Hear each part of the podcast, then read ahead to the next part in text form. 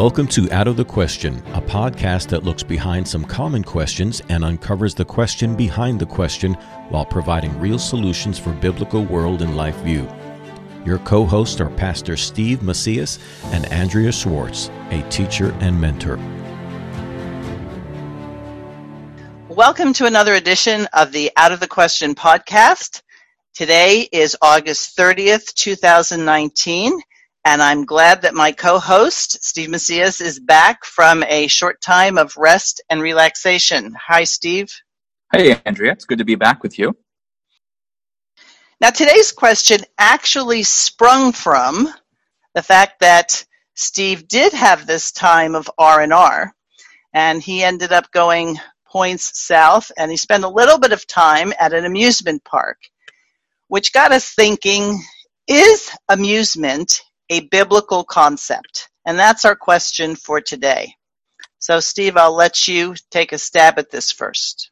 Well, there's a couple of different words that we're getting into here when we say amusement park, because when we think of amusement park, we probably think of one of the more famous ones like Disneyland or Disney World.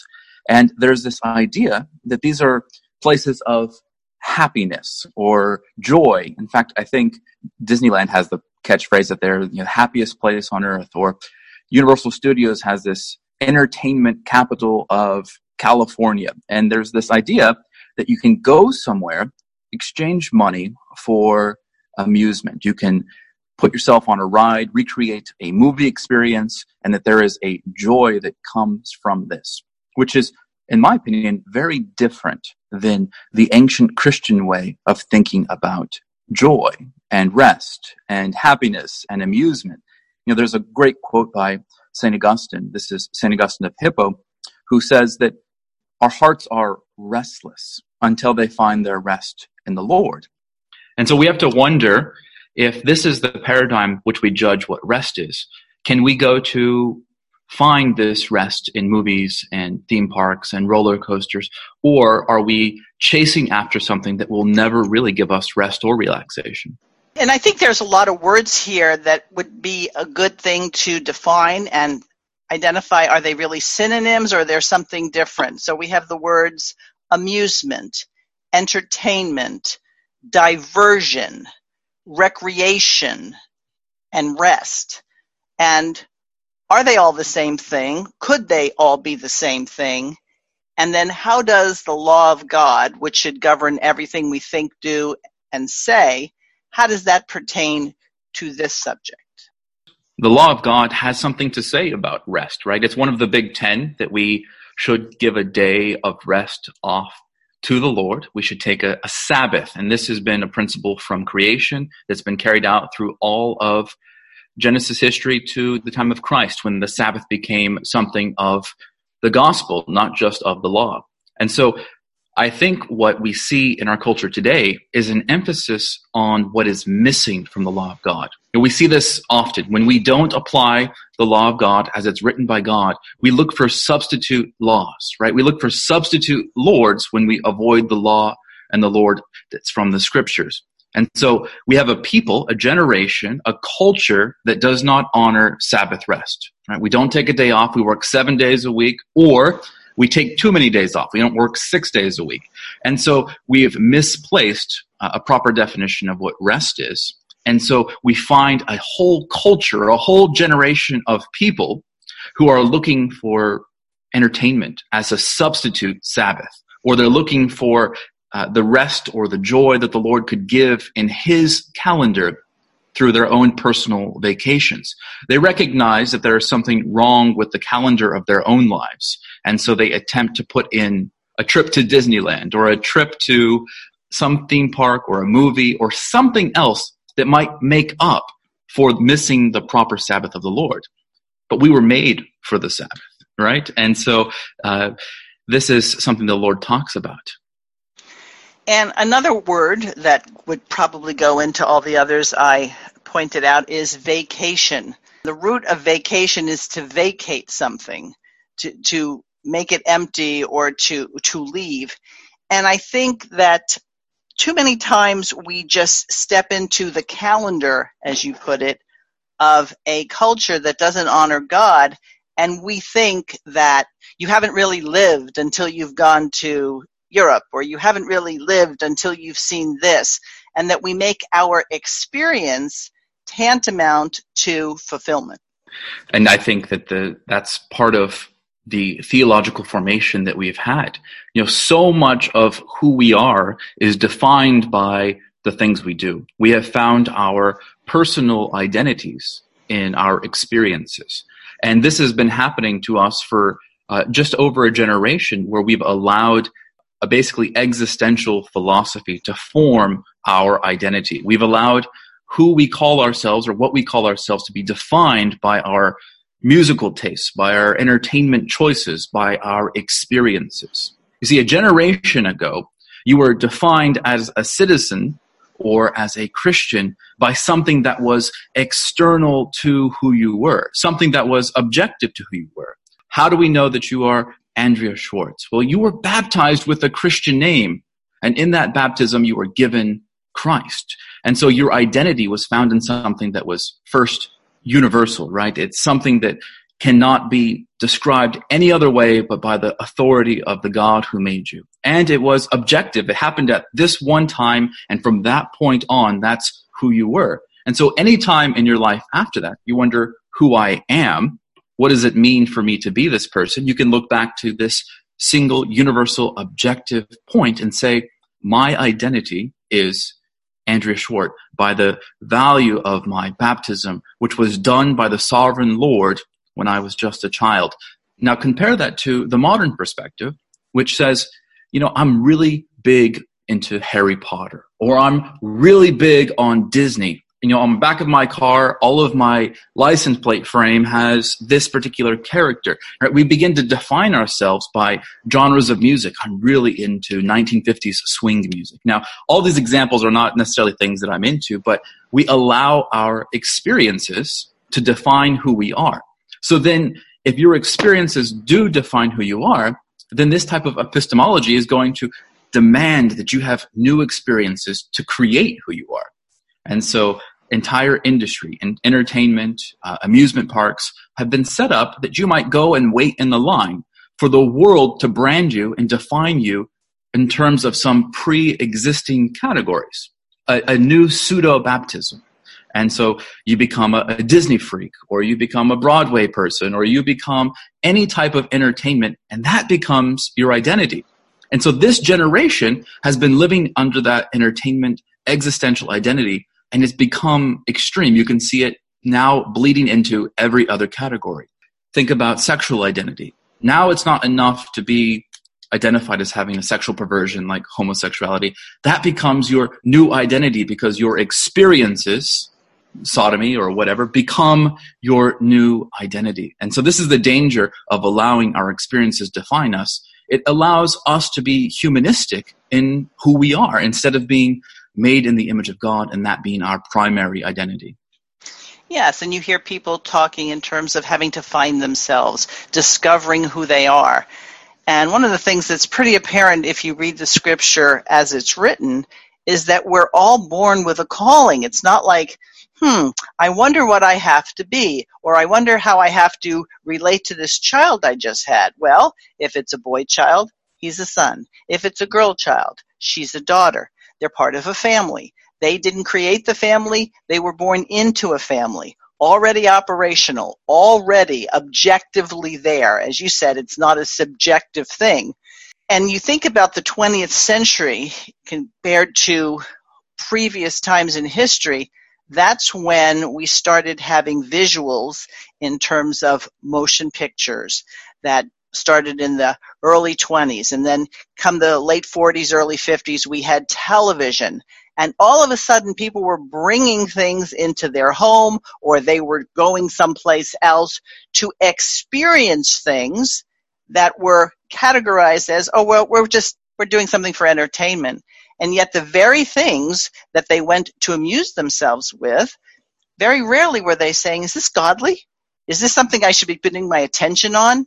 And why do I need to be amused as opposed to why am I not looking at being faithful and responsible? Well, and there's certain things that we think are neutral, All right, this is a favorite word, no neutrality. Uh, but when you, you talk about is this godly, we tend to think of black and, and white terms of, well, is this have crosses on it? Does it include the gospel? Does it, right? But what we fail to see is that when we're talking about amusement or entertainment, that there is something beyond the content that is needs to be decided whether it's neutral. There's a famous book uh, written several years ago by uh, Neil Postman called "Amusing Ourselves to Death," and in this he talks about how the medium of entertainment, right, whether it's magazines or television or what would soon to be the internet, that this idea of how we consume entertainment is in itself not neutral either, right? That uh, how we receive news, uh, what news we receive, are two different things. There's one, the, the content of it, the words on the page, whether or not the words are true or false, whether or not the words are true and godly or false and ungodly. But there's also a power of the medium, right? So whether we read it on a newspaper, on a billboard, uh, through a television screen, how we experience information also needs to be decided whether or not it's godly or ungodly. And so this past weekend, as Andrea said, I was in an amusement park with my wife, and there is something very strange about uh, waiting in a line to watch uh, a I don't know how to say this other than a, a bastardized version of a one and a half hour movie in a two minute ride.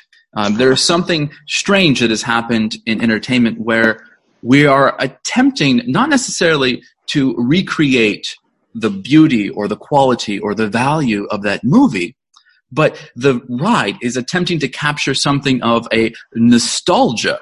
So, for example, there's this huge thing in Universal Studios about uh, Harry Potter, right? And Harry Potter, witchcraft, and all this fun stuff, but it has this huge cult following.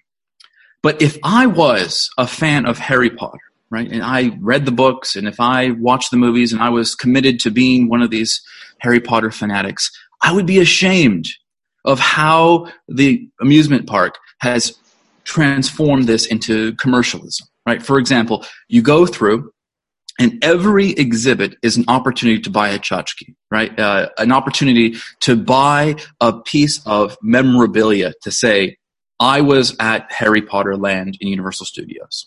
You know, that's such a strange thing that you want a t shirt or a keychain to prove that you experienced a resurrection of your favorite book. Uh, that it's very strange to me.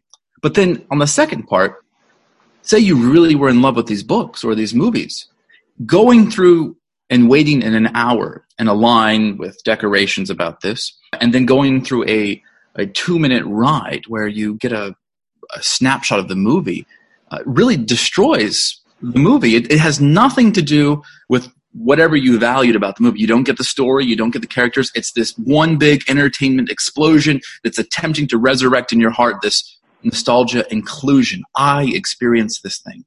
Now, it's very strange to me that our culture has confused experiencing good, true, and beautiful with sharing this cultural idea of we all experience the same regurgitated commercial version of this. I, I don't know if you've experienced this in other things, but well, no, I mean, I really, I'm not a big fan of amusement parks myself, and I know that there are probably people listening who will think that's just terrible.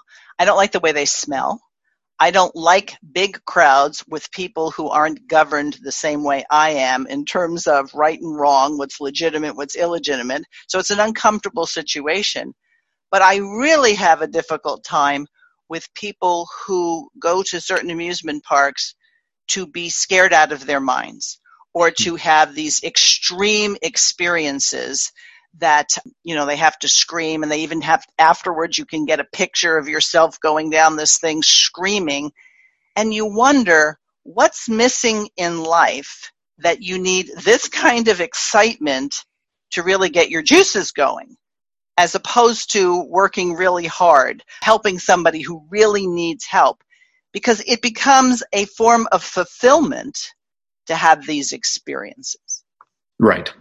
And uh, the other part of these amusement parks that's really popular is they have photo opportunities, right? We live in a, a social media culture and I just wonder, you say the photo of everybody coming down the, the roller coaster with their picture of them being scared of their midst. But I wonder if people would still go to these same theme parks if no one knew they went, right? If you couldn't tell anybody that you went, would you still go? Or if you couldn't take your phone and take pictures of yourself while you're there, would you still take the pictures? And if you look back a year from now, are you framing those pictures, printing out those pictures, or were those just part of this experience of saying, I went somewhere? Uh, so those are very bizarre things. But I think what's really missing uh, is what C.S. Lewis said the joy of, of Protestantism. There's, there's a joy that is really missing from the life of the American that they're trying to find somewhere else. Um, and unfortunately, most American Christians have put together a picture of, of Christian religion that's not full of joy.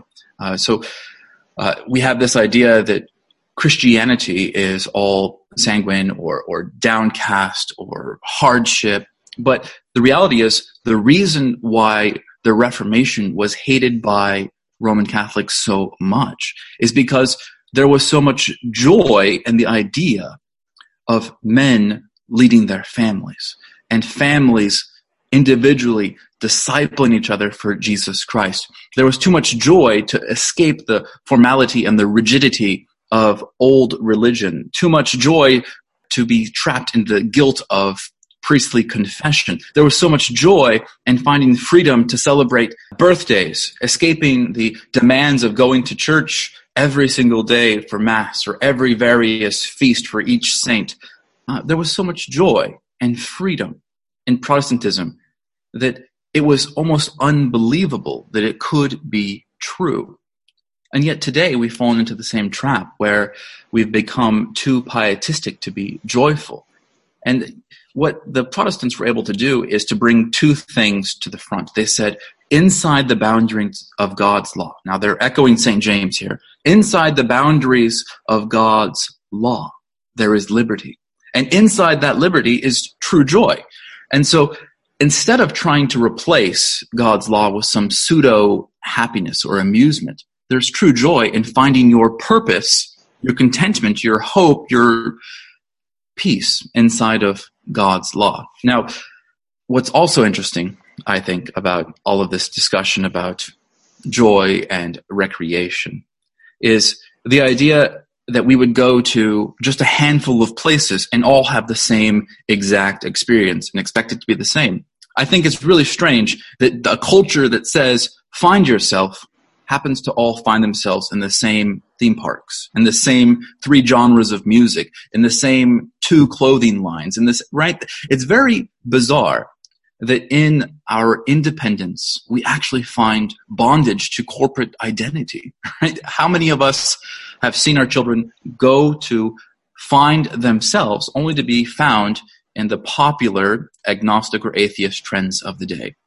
Uh, so the, the reality is there's really no true freedom outside of Christ. Once you leave the joy and the law of Christ, you're going to find yourself bound hand and foot by the kingdoms of Satan, uh, the kingdoms of this world, and the kingdoms of Disney or Warner Brothers. They will define who you are unless you find your identity in Christ.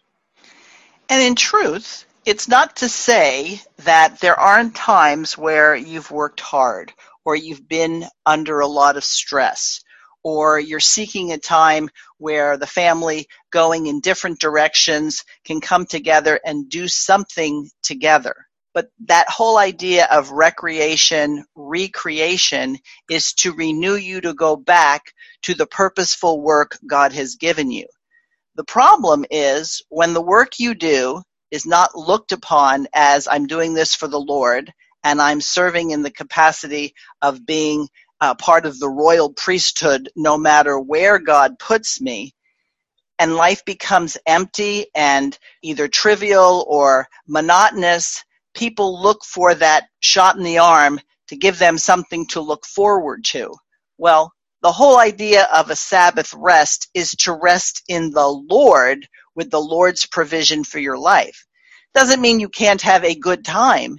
It's just that you're not looking for things that will turn off the part of you that you're tired of having to live in. So if that's your ability to reason or your ability to serve, and I'm just tired of that, I've got to find something that gets me totally away from that.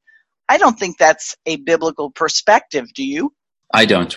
Think about think about what we do when we go on these these trips. I I have in my mind, of course, the the picture of of National Lampoon's Family Vacation. Right? I mean, there's should be a cautionary tale there about the mythology of family amusement parks. But how often are we measuring our culture, our, our identity, by the uh, output of things? Right? Think about the news of the day. Right? We got we're so caught up in 24 hour news cycles. What's the news for today? What's the news of the hour on Twitter? Or what's the trend of this season or this week? Or what's new this week or month on Netflix? So much of our entertainment desires are caught up in output rather than what is significant, right? So there's a real shift in our culture. It used to be the previous generation told us what was classic, what was timeless, what was eternal, what was going to last. And that was the thing that was passed on. Our entire entertainment, amusement generation today is chasing after what could be the next thing tomorrow. And I know as you're hearing this, you can think of how many news articles you'll read this week about what is the next Facebook, what is the next Uber, what is, we're chasing after what's next because we're not content with what we have today. And I actually think those who pursue the, the, latest news, whether it's from the conservative bent or the liberal bent or whatever it is, that actually becomes a form of amusement. In other words, they're amusing themselves. The definition that you get from Webster's 1828, which I like to go back to, is that which amuses, detains, or engages the mind entertainment of the mind, pastime, a pleasurable occupation of the senses, or that which furnishes it. So I'm not saying there isn't any place to enjoy good music, going to a concert, going out to a dance or dancing if you enjoy dancing, going to the beach, going to a ball game. But when that becomes the thing that makes everything else worth it, then I think we've been skewed in terms of why are we here? What is man's chief end? To be amused? To have a good time? That's really not what the catechism states. And the catechism says to to enjoy God, right? To to to serve Him, to love Him, to find your comfort in Him. These are the you know, between Westminster and uh, the Heidelberg. You'll find those are the things. They're all focused on identity or pleasure or love or purpose inside of God. Now, what I think is interesting from a religious perspective, coming from a liturgical tradition, one of the kind of criticisms that we get for church is it's the same thing every week. Somebody comes up, they sing some songs that you've heard before, you do a sermon on a scripture you've heard before, and it's kind of monotonous, right? Uh, even more so in the Anglican world where there's sometimes the same prayers being prayed every week. But how is it interesting that folks will binge watch the same movie over and over again. Uh, they'll find The Princess Bride, a movie I do not understand the cult following for at all, and they'll watch the movie for the you know umpteenth time for the purpose of quoting the words in the movie. Is that really amusement to go through and repeat some uh, you know written script some other time? Uh, how is it that our culture has conditioned us to think I will go down this roller coaster 10 times and then I'll come back in six months, do the same roller coaster another 10 times. And then if they have a new roller coaster, I'm going to do that one another 10 times. How does this amusement and repetition work uh, in our culture? In Philippians, I believe it is, we're told the things to think about, whatever is pure, whatever is right. And there's no reason not to experience godly rest in the things we enjoy. But if at their core they're meaningless or nonsense. I, I know so many people who say, yeah, I just love mindless dribble. Sometimes at the end of the day, that's what I need. Well, they should reflect on what the whole day was about if at the end of the day they need mindless dribble. What I think we have to be careful of is in the last 100 years, in the last century, we talk about the media and we talk about amusement, so much has, has changed. So much of our culture has been both fractured and siloized, right? We're able to get every bit of entertainment as an individual. And while those things in and of themselves might be holy or good, you might be watching a Christian movie or broadcasting a live streamed worship service. What they might do is fracture the, the tribal identities we have as Christians. You know, the Bible says not to forsake the gathering, right? So we have to be careful that we don't allow our amusement to give us the ability to try to find meaning in ourselves. You know, the Lord gave a, body of believers. And so one of the, the temptations in entertainment and amusement is to find your fulfillment in your own pleasure, right? Uh, we can see this, of course, in, in sexual things through entertainment mediums, but you know, there are grown men who go to Disneyland, Disneyland by themselves for the day. They go and they experience television shows by themselves in front of an iPad for the day. They go to movie theaters by themselves by the day. One of the amusement temptations is to allow what is being consumed to separate us from other people. Uh, even as far as genres, I only like this kind of content, or I only like this genre of music. We allow these technological advances to break down the natural structures, whether it be the family or the society or the church, the government. We allow digital and new technologies of amusement to separate us from meaningful interactions. It used to be a time when you had to go into a theater of people to watch a movie, or it used to be a time you had to go into a restaurant to enjoy a amusing dinner, right? But now you can just bring it straight to your house through DoorDash or straight to your bedroom through your iPad. Uh, there's a temptation that as we move away from the necessity of having human interactions directly, that they will become less and less part of our life and uh, detract from what the gospel is calling us to do with the gathering of people. And then we can have a pseudo fellowship. You know, fellowship was all, a term that usually was reserved for the meeting of the faithful, the congregation of the faithful. I know that there was a whole period of time in television programs where everybody who worked together socialized together. They sometimes shared living situations together. And it was though what was being promoted is that life is wherever you go to work. In contrast to earlier television that had family settings and things that were happening in families. Well, eventually they did return to the family, but they were very dysfunctional families, families that had problems, and we were supposed to laugh at one member or part of the family than another. And so I think it's a, a really important thing for all of us to individually say, where are we spending time? Where, where are our eyes spending time? Where are our ears spending time? And can we honestly say that if somehow or other God were right in front of us, which of course He is, and ask, are you using the time I gave you wisely? Do you know why you're doing this? Can you support what you're doing in terms of what the Bible says? Well, for people who take God's word seriously, this would be a good exercise.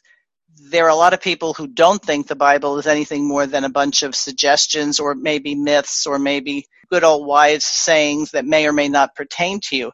But for people who strive to be faithful, we really have to say, is God pleased even with what we do when we're not actively doing the work we've called to do?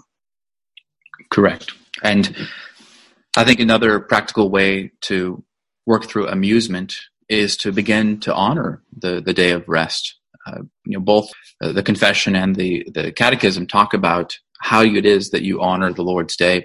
And I really think that so much of our culture's issue is that we do not recognize a separation between our consumption of goods and entertainment and media and our uh, desire to work, right? They're, they're almost connected in our minds. We, we work for six days so that we can buy things to consume. We have this cyclical pattern and we refuse to even break now because we are fearful that we won't be able to consume more, right? How many individuals have I talked to who are afraid of taking Sunday away from their work week because how in the world will I be able to pay for my, you know, various expenses, my various consumables? But so much of what was healthy about Christian living was that the family did have a day where Johnny and Sally couldn't go to sports, they couldn't go to uh, recreation, they couldn't go to work or jobs or out to eat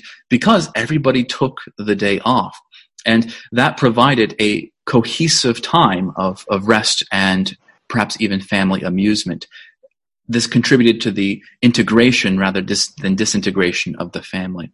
And there's really no time in church history when the Sabbath has been so disregarded as it is to today. So if a family is, is really concerned about uh, amusement and entertainment and false pseudo relaxation and rest, we need to go back to God's law and begin by honoring the Sabbath. And some of those practical things are refusing to to use the Sabbath as a day of commerce, refusing to use the Sabbath as a day for ba- baseball, basketball, league sports, and return back to what the Sabbath is for, the public and private exercises of worship. And I think there's a good case to be made for whatever is the focal point of your week is the thing that is most important to you. What do you work around? And so for a long time, it was Sunday. We talked about Sunday clothes. We talked about church clothes. We talked about gathering together for that central thing. Well, today is it the school so you see or the work week business commerce where you see calendars no, in many cases are no longer sunday through saturday but they're monday they start with monday maybe people don't realize it but a lot of aspects of our lives are focused around something and it would be a really good thing to know what your life is focused around i think that's really important and uh, again, the charge of, of keeping that focus is to families, to what the Catechism says is governors of families. That's fathers, and, and this responsibility to ensure uh, that there is a healthy joy and uh, relaxation, recreation, healthy rest in your family. And the Lord has given the means and the commandments for that rest. And just by way of addition, even one of the tithes, the rejoicing tithe, was deliberately in place so that people would rejoice before the Lord.